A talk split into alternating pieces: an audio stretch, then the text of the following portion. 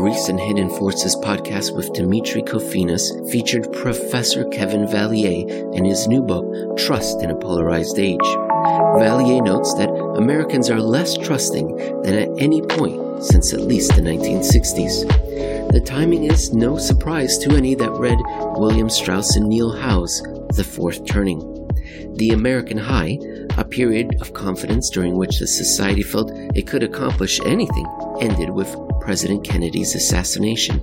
That phenomenon, that lack of trust, that lack of confidence, can be observed even in the University of Michigan survey of consumers. During the 1950s, expectations about the future always ran ahead of the contemporary condition, and optimism, whether the present was good or bad, that it would be even better soon. But by the end of the 1960s, and ever since, expectations are always worse than the present. If we use confidence in democracy as a proxy for trust, that phenomenon is not solely American. A University of Cambridge project that includes 4 million people covering 154 countries and combines over 25 international surveys showed 2019 to have been the highest level of democratic discontent on record.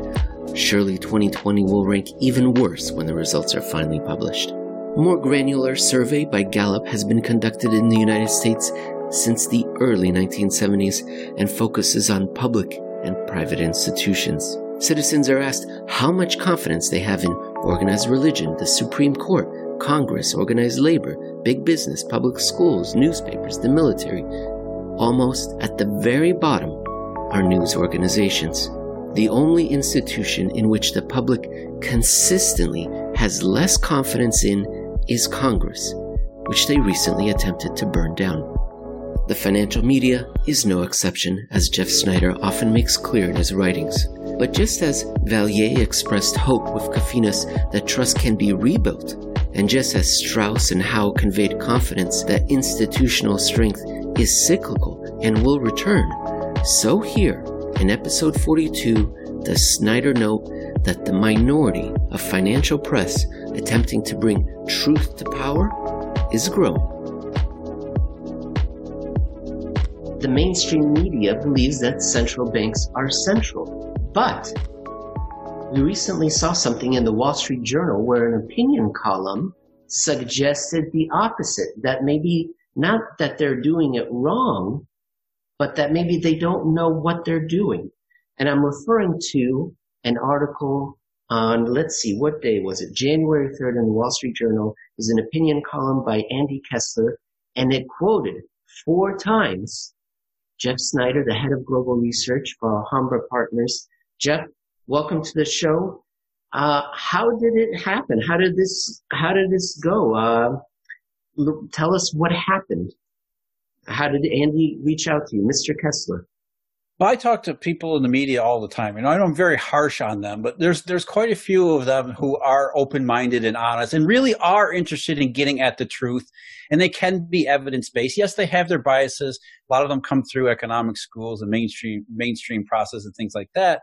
But there are occasionally some some reporters and some people in the mainstream media, as I said, who really are interested in the facts and really are interested, as the the overused term, holding truth to power they really are trying to say, look, you know, this isn't working out the way that we keep saying it is. And you know what? Damn it. I'm kind of embarrassed that I'm going along with it. I think we need to start looking at things more objectively and taking them into detail and not just taking the word of these officials that we have just taken the word of and taken for granted for so very long. And that's really, you know, the mainstream media, and you can understand why this is. I mean, in complicated and complex technical topics, things like we're going to talk about the repo market, nobody really knows about it. So where, I mean, if you're if you're investigating something like that, where are you going to get your information? Where are you going to get your trusted information? Well, we've been told for generations that you go to a central banker because they know money, they know how the financial system works. And so, if a central bank official says this is what happens, who are you to challenge it? Well, the only reason you would is if what the central banker says in reality ends up being are two very different things then you that's when you should start asking hard questions. And there are people out there who are doing so. And from my you know uh, minimal vantage point I can tell you there are more out there these days asking the right questions than there have ever been.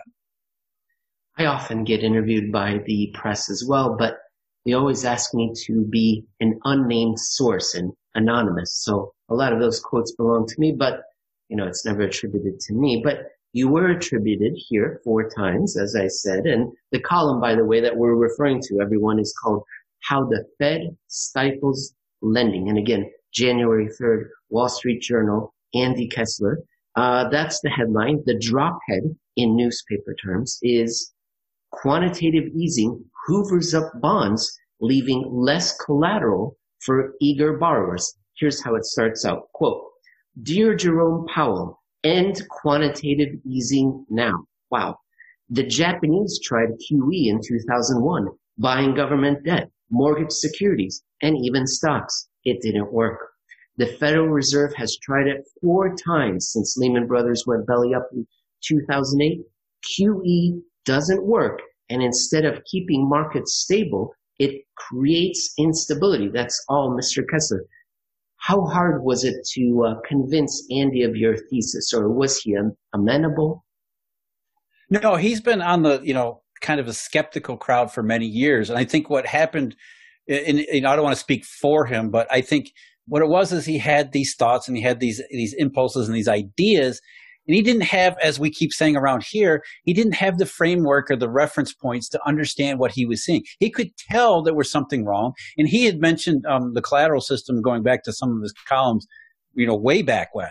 So, I mean, he had this idea that, look, this QE stuff, it doesn't seem to be what everybody says it is. And oh, by the way, as he wrote in, in, the, in the, his introduction, this stuff doesn't work. It doesn't do what central bankers say it does. And so now he's asking the question, why? What is going on here? And that's really all. That's really what we want. Is we want the media to to say, okay, report the facts and report what's going on, not just not just repeat or become a stenographer for what any central banker says they want you to know. And that's what you know. That's what drove him to contact me to say, look, can you give me some more information, more background, some more detail about what really goes on in these these positions? And that's really where, where we kind of worked together a little bit last year and then revisited the topic this year. Of course, because in between, between you know the repo market uh, disruptions in September of 2019 and March 2020, what was the Federal Reserve doing? As we've talked about many times here, they were buying T-bills and they were buying exclusively T-bills, which was the exact worst thing they could possibly have done. And so it was sort of a for people who are just arriving at this realization and thinking, okay, there's this collateral thing. What does QE actually do? What happened last year and up until March was sort of a proof of concept. We're testing the theory. Is the Federal Reserve making it worse? As you could tell, you know, from what happened during uh, March of 2020, yeah, they did. They screwed up the repo market system on the collateral side. Let's continue with the article. Kessler continues here. The Fed supervises and regulates U.S. banks. But traditional banking, think Mr. Potter from It's a Wonderful Life, represents only 15% of all lending, maybe less. The rest is the mysterious sounding shadow banking system. Now, I do not believe that 15% is correct, and let me cite a Bank of England report. Quote, this is a Bank of England report from 2014. Of the two types of broad money, bank deposits make up the vast majority, 97% of the amount of currently in circulation as of December 2013. And in the modern economy, those bank deposits are mostly created by commercial banks themselves. Jeff, am I maybe mislabeling or conflating lending and money creation? Or is the 15% actually much, much less when it comes to traditional banking? No, I think what, what Kessler is citing is the idea that the traditional depository model, mm-hmm. you know, the, mm-hmm. the mom and pop bank on the corner, the savings and loan or the trust business, those are a product of a bygone era. And that bygone era isn't, you know, 2005. The bygone era is 1940. I mean, let's face it. As, as we talk about, especially in Eurodollar University, the banking, the, the monetary transformation into Eurodollars and wholesale money was also a parallel banking transformation into what, you know, today some people call shadow banking. It's the same kind of the wholesale bank model, whatever you want to call it. You know, I just did, wrote another article. They, they called it in the 70s liabilities management. I mean, there's any number of t- uh, names and terms for it. What it really is is that the banking system, the monetary system, changed out of the uh, you know the, the mom and pop local corner that you know the, the bank where they, they bring in you bring in cash depositors bring in cash there's a vault there's money in it there's fractional reserve lending that takes place all that kind of stuff.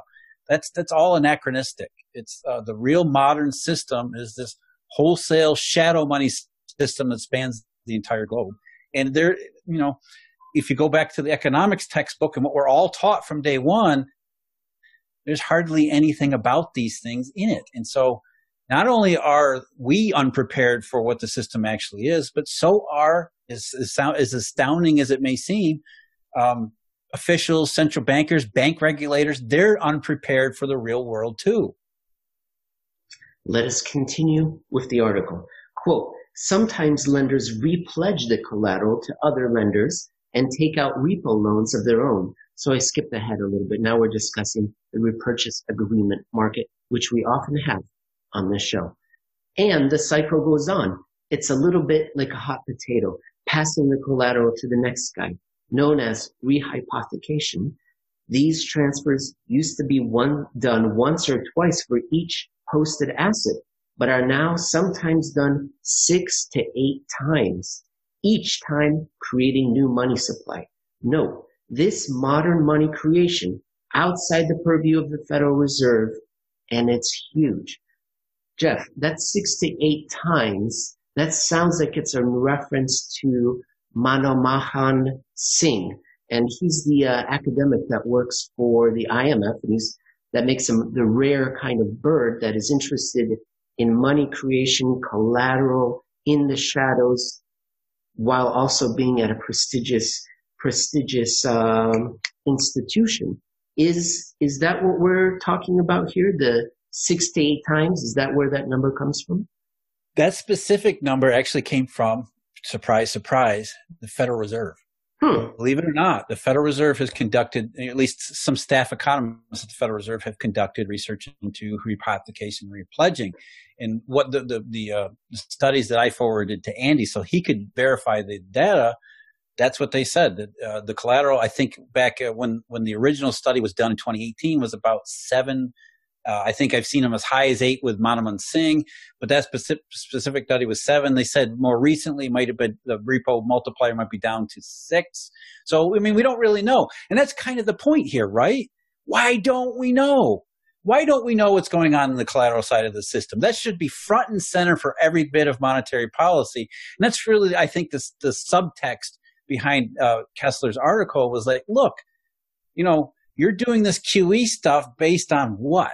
Where is this coming from? It's obviously not working. And it, the more you dig, you dig into it, what you find is that you guys don't even know what the hell you're talking about.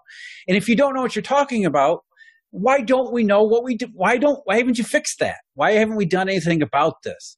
You know, it, it, it's really, why would you wallow around in darkness and ignorance for year after year after year, decade after decade after decade? There's something really wrong with that. Ideology.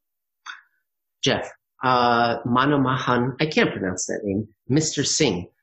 He was interviewed on Real Vision on December 14th. It was an interview conducted by Caitlin Long, and they talked about repledging. Of course, they got around to it. And Singh reiterated the six to eight times but get this. Caitlin brought up the fact that in a conversation she had with Raoul Paul, the CEO of Real Vision, uh, and he was talking about his days when he was at the trading desk. He said that that six to eight, that's just the quarter end number that's posted. Intra quarter, he mentioned a number of 30 times each U.S. Treasury security. The average U.S. Treasury security repledged, rehypothecated 30 times. Of course, we don't know. As you just said, we don't know, but that was his sense. Can you imagine? Well, is anybody really shocked by that? I think that when you, I didn't know that number because I never heard that that uh, that that uh, interview that you're citing, and so, but you you saying 30 times that doesn't shock me at all. It doesn't surprise me at all because I mean, look, we know what the banking system does. I mean, Lehman Brothers Repo 105. They jigger around with the numbers, especially intra-quarter. It's part of the process. It's part of what they do. It's all about creating leverage where where it's uh, applicable, where you can get away with it. So you would think, again, going back to our, our point here, you would think that authorities and uh, you know, regulators, at the very least, whose mandate is to regulate banks, would be interested in this. And this, we wouldn't have to have these kinds of, well, what is really going on here? I mean, we had no idea. And even Manmohan Singh's uh, estimates, I mean, he's been really good about going into trying to find out where's the source of the collateral. I've referred to him many times before. You know, is it the securities lending businesses? Is it, you know, where's this collateral? Is it hedge funds pledging not just the multiplier, but also the source of collateral?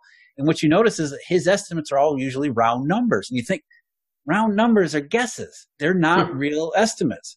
And this is not, I'm not, I'm not, uh, I'm not um, denigrating his work. What I'm saying is that he doesn't have the tool. I mean, this is the guy from, you know, a high profile guy at the right, right places who doesn't have the tools to look inside the collateral system. And this is 2021.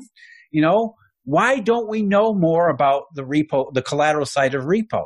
That's really the thing here. And I think that I, I love the fact that Andy Kessler was pulling no punches to say, look, we need to take, we need to look at this stuff. It's very important.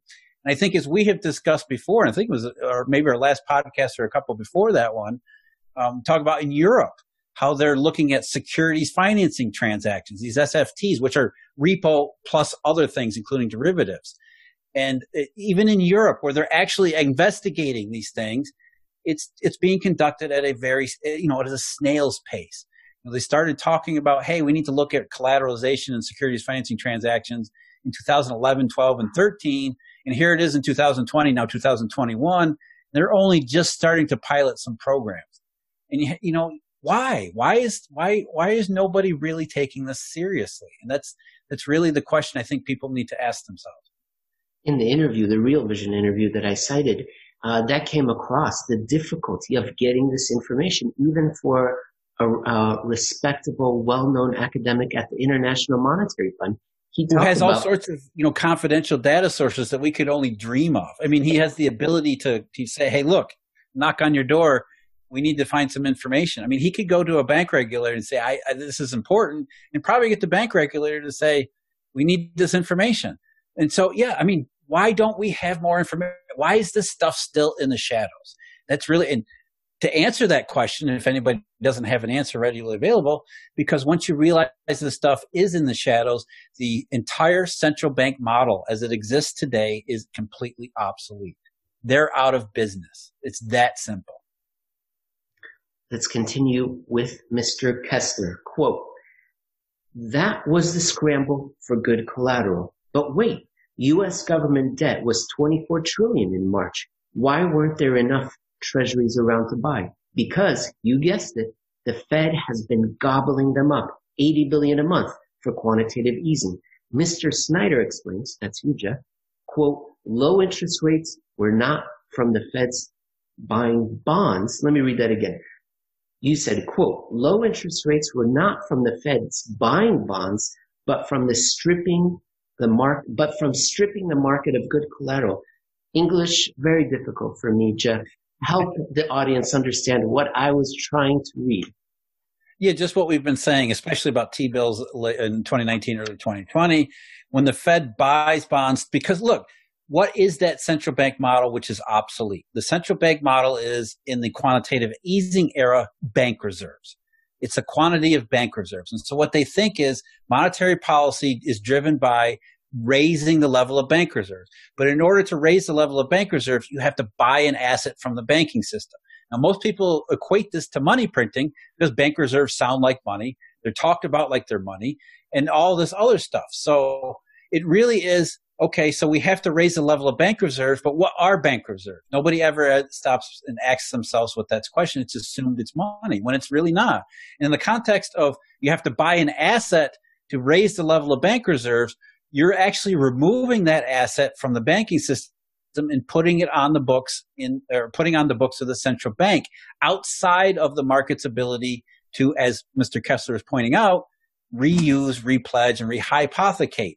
So quantitative easing, in effect, reduces the uh, ability of banking system to repledge and rehypothecate, which actually slows down the multiplication effect, right? Because if there's there's fewer treasuries, especially the best treasuries, which are treasury bills, if the Fed is locking those away from the market, you would expect that the the entire liquidity system and repo on the collateral side to be constrained by quantitative easing, not eased by it as it's supposed to do according to its name. So quantitative easing is in fact potentially, uh, and I think it's pretty well established these days. I mean, it was a contentious debate for a long time, but I think nowadays even authorities will, will tell you that yeah we do we take collateral out of the system and that that presents its own problems and what they'll say in their defense is that well we've opened that collateral we've taken out our balance sheet back up through the in the in the United States and the Federal Reserve the reverse repo which is essentially renting collateral back in the system. And then Europe I think is called the EA or the EAP whatever. There's an acronym for it. Essentially the same thing where banks can show up at the federal at the uh, central bank level and say I want to rent collateral from you. But that's not the same thing as you know the collateral system itself, the dynamic marketplace supplying and redistributing and repledging collateral organically. And so even if the Fed does say, well, we can some of that some of the collateral we take in we'll we'll let it back into the marketplace through the reverse repo program. Yeah, that is true, but it was we've seen time again, it's not a perfect substitute for you know when we see these safe, safe asset shortages materialize.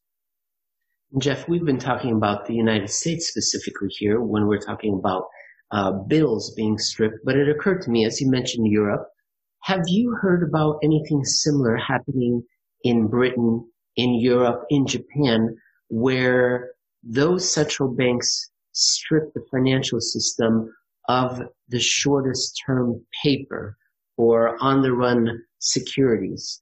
Have you heard anything along those lines from those jurisdictions? heard as in you know seeing it in the bill prices or the short term debt price. Yeah, the, the, the the prices of European sovereign debt, especially the highest quality stuff, you know, German, uh, France, and uh, uh, Netherlands in particular, where are they? Their their prices of those debts are even higher. One reason why is because you know quantitative easing in Europe has been even more extreme in some cases and has stripped a lot of the collateral out of the system. In fact, again, what we're looking at in a negative yield situation is because of the repo demand, because of the repo market mechanics, it's a liquidity premium. Banks are saying we have huge utilities for these instruments such that we're willing to pay a, a ridiculous price that the yield on the instrument from investment perspective is negative. That's a liquidity indication that says these, these things are valuable for other reasons beyond investments. So back to your, your point, Emil, that's in Europe, that's all we see. We see that uh, government bonds and safe assets are such a massive premium, you can't even consider them investments. There's something else entirely. There hasn't been a central bank that you've heard of that has said, well, we're, going to stop buying bills. We're just going to focus on the longest term maturities, or we're only going to focus on buying off the run securities. No one has said that. Everyone's just buying securities willy nilly without any consideration to the collateral system. Yeah, because the main element of the uh, central bank model remains in effect that they believe that everything runs through bank reserves.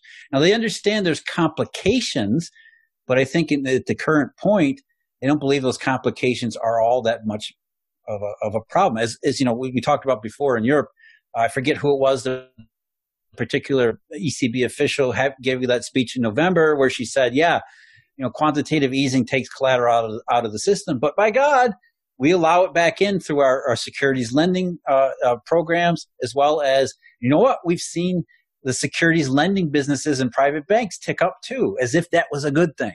So, yeah, they see that you know the collateral is it's it's it's something else. It's it, it's maybe a nuisance to them because for them, you know, everything runs runs through bank reserves. We raise the level of bank reserves. That's what monetary policy is and we'll kind of you know we'll investigate any fallout fallout that shows up along the way when it's you know that's exactly backwards they should have the repo market and collateral on the, the front burner agenda and that bank reserve stuff really doesn't rate much at all two more questions let's go back to the kessler article i'm going to read two more quotes then the last one we'll just you know summarize and wrap it up so the first one here it is reading along to fund the CARES Act, the Treasury Department had issued close to 2 trillion in debt.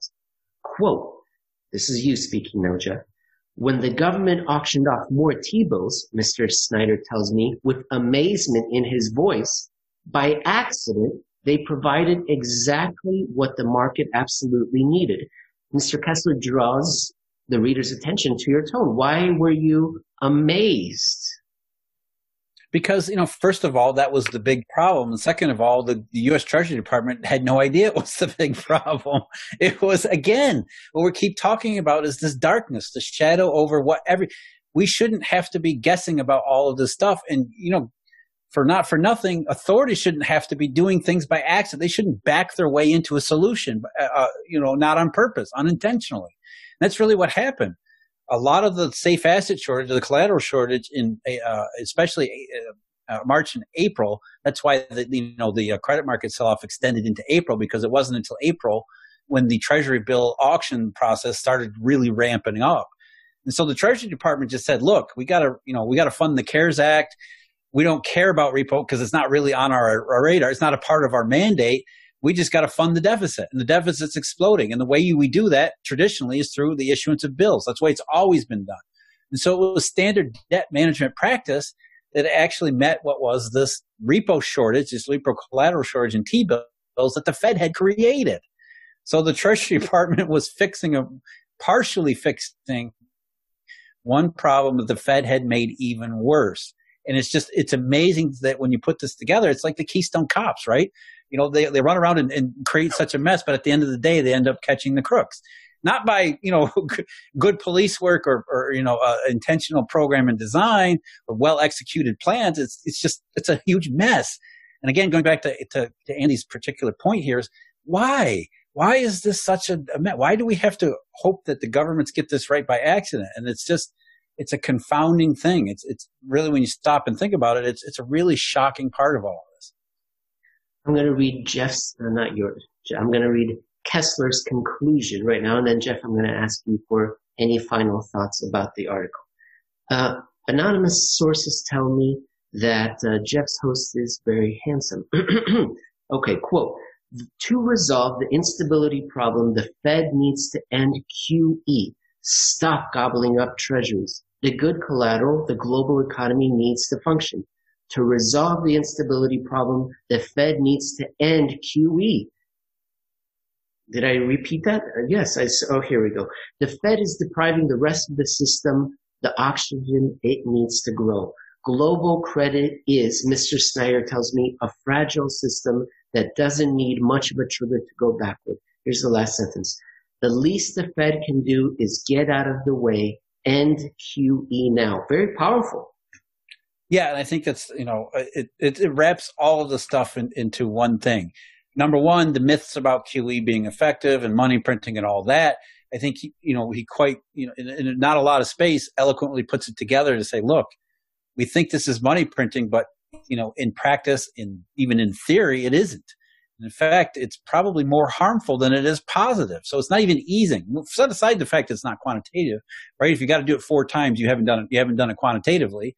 And so what we're saying and what we're, we're starting to move toward the situation where more and more people are asking the right questions and coming to the right conclusions, which is what does the central bank actually do? What do these guys really do? And it gets back to what we just said. You know, why has, why is nobody really taking a serious look at the repo market?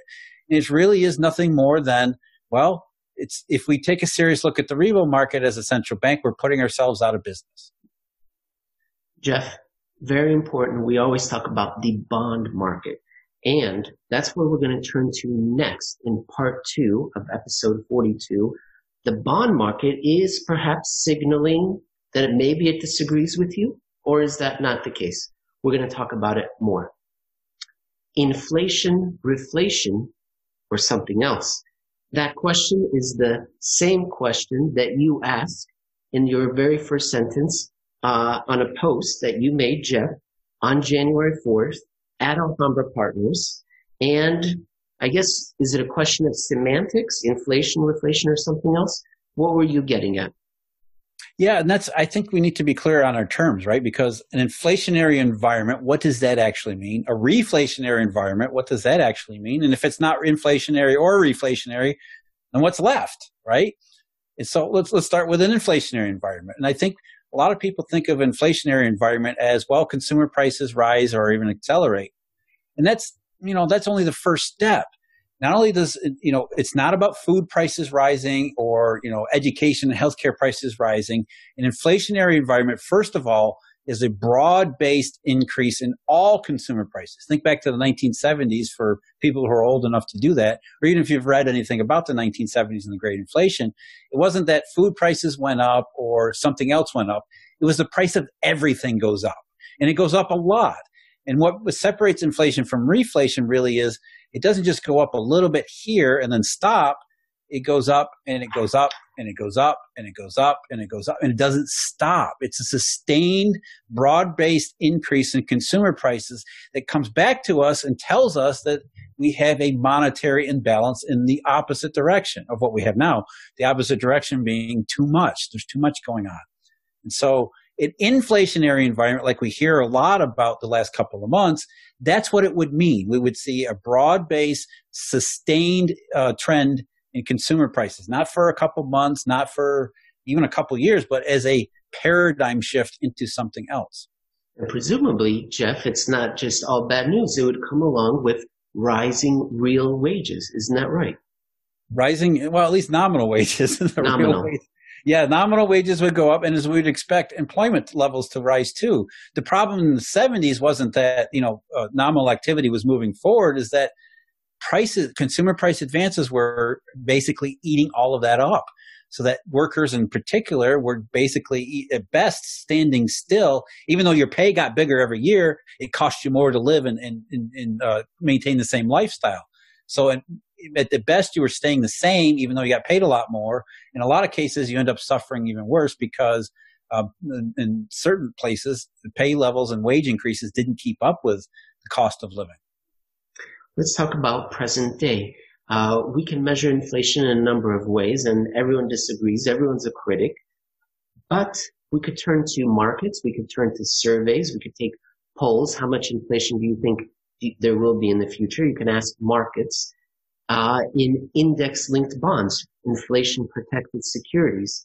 And you, you were looking at them recently on, on January 4th. Uh, and you saw that what? What? Inflation was rising, nominal rates were doing what, and what were real rates doing? In TIPS market, the inflation break even, which is the TIPS, the real yield that the TIPS, uh, that the market prices and TIPS uh, compared to the same maturity U.S. Treasury nominal yield, that gives us a measure of what the market is expecting for the CPI to price out on average for the duration of that uh, instrument. So whatever maturity is, if it's a five-year TIPS instrument, the five-year inflation break even is basically the market saying, what do we think the CPI is going to average over the next five years? And the inflation break evens, which is a measure of inflation expectations related to the CPI, have gone up and they've gone up significantly over the last couple of months. The five-year break even, the 10-year break even broke, both broke above 2% recently. And in fact, I think they're up even another 10 or 20 basis points over the couple of weeks since then since I wrote the article. So what we're seeing is that inflation expectations are rising. And like copper, we talked about before in another podcast, you know, copper's at a multi, multi, multi year high. We're seeing the same thing in inflation expectations in the TIPS market, uh, at least the break evens, which are also at a multi year high, the highest since 2018. That's right. And I've pulled up uh, a chart right now of the benchmark 10 year nominal U.S. Treasury security and the uh, Treasury inflation protected security to calculate what the expected inflation would be, the real rates. And it's very interesting, Jeff. We see, yes, break even rising for the first time in a long time after a central bank action. Uh, nominal, not so much or not as much, right? The slope is not as sharp, meaning that the difference then is that real yields are falling and precipitously so. Like recently, since November, it's gotten ugly. Real ugly. What does that mean? So you have inflation break evens, the inflation expectation at a multi-year high. At the same time, the real yield is at record lows, not multi-year lows, record lows. We've never seen real yields this low. And so it's not that, hey, we're going into an inflationary acceleration period. What the market is saying is Well, something's driving the CPI, but it's not the real economy that's doing it. It's not the inflationary environment that we'd expect that looks like the 1970s. In fact, I think the answer is exactly what we talked about before with copper, which is the supply side in crude oil. Because as we know very well, WTI, as it flows through gasoline prices, is what drives the CPI more than any single factor out there. And so what the market here is really kind of saying is that this economy isn't getting better. It's not getting inflationary, but oil prices are up and compared to where they used to be, they're not actually up. They're just, they're just down less than they were a couple, uh, a couple months ago. But how that works through the CPI is that, you know, we get paid by percentage annual increases and the percentage annual increase in oil is going to look pretty good from where it was a couple months ago. And so, as we interpret that into economic terms, what it says is that the economy isn't getting better and it's going to actually become more miserable as you have to pay more at the pump.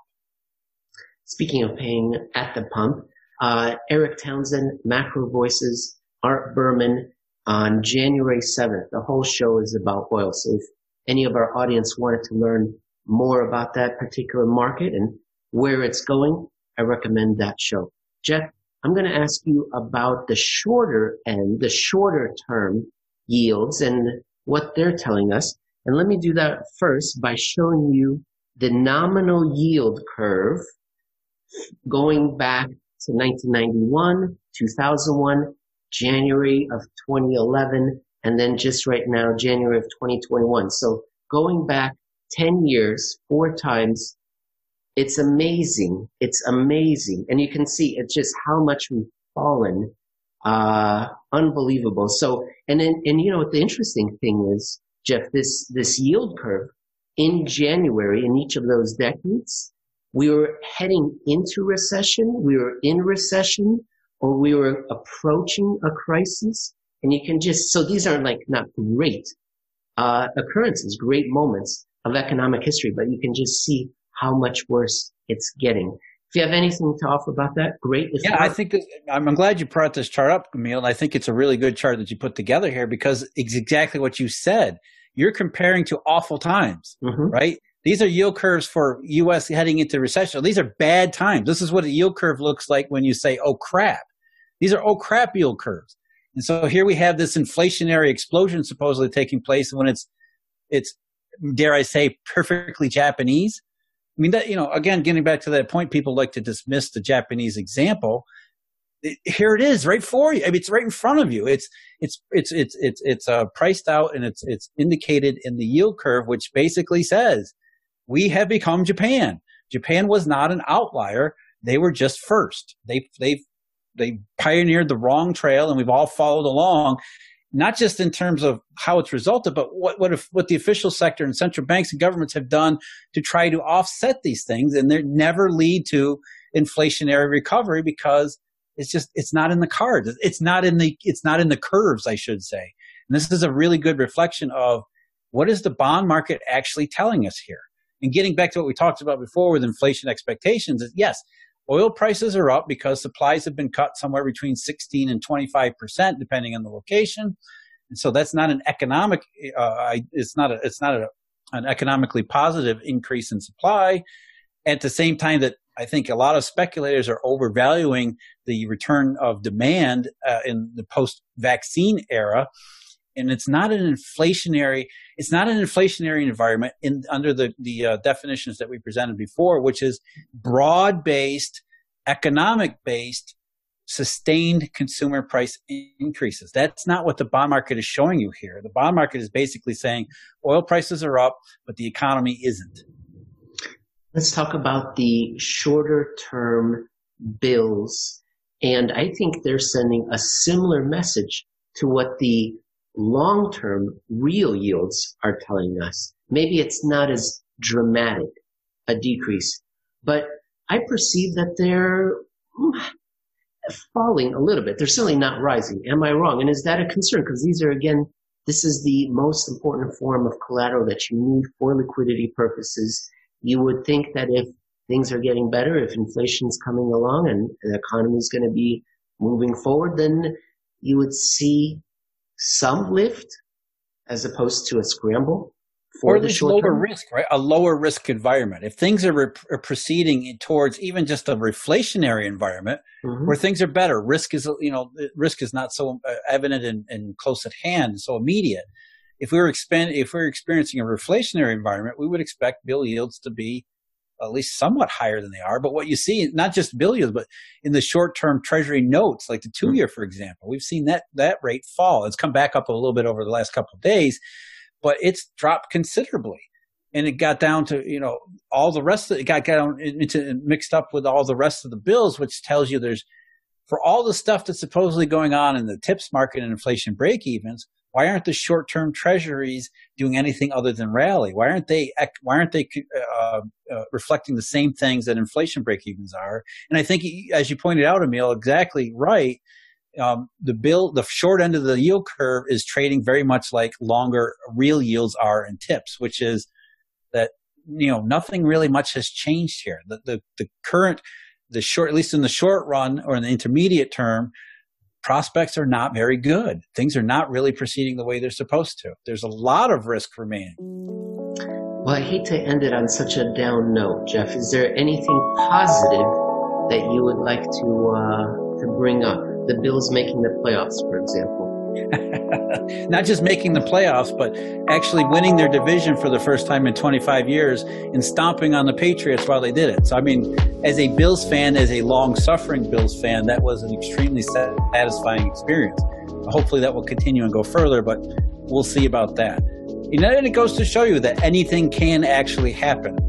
So as, as we examine these marketplaces, yeah, maybe there's there's a, in my mind a very small possibility that we end up in a uh, Weimar Germany hyperinflationary collapse. But hey, you never know; things can happen. I'm thinking that the central banks can look to the bills and say, "We've been going the wrong way for decades, just like that organization." But there is hope. You can turn around. You just got to put the right people in charge, and it can happen. That's it. That's it. That that's our that's our story for this week. Absolutely.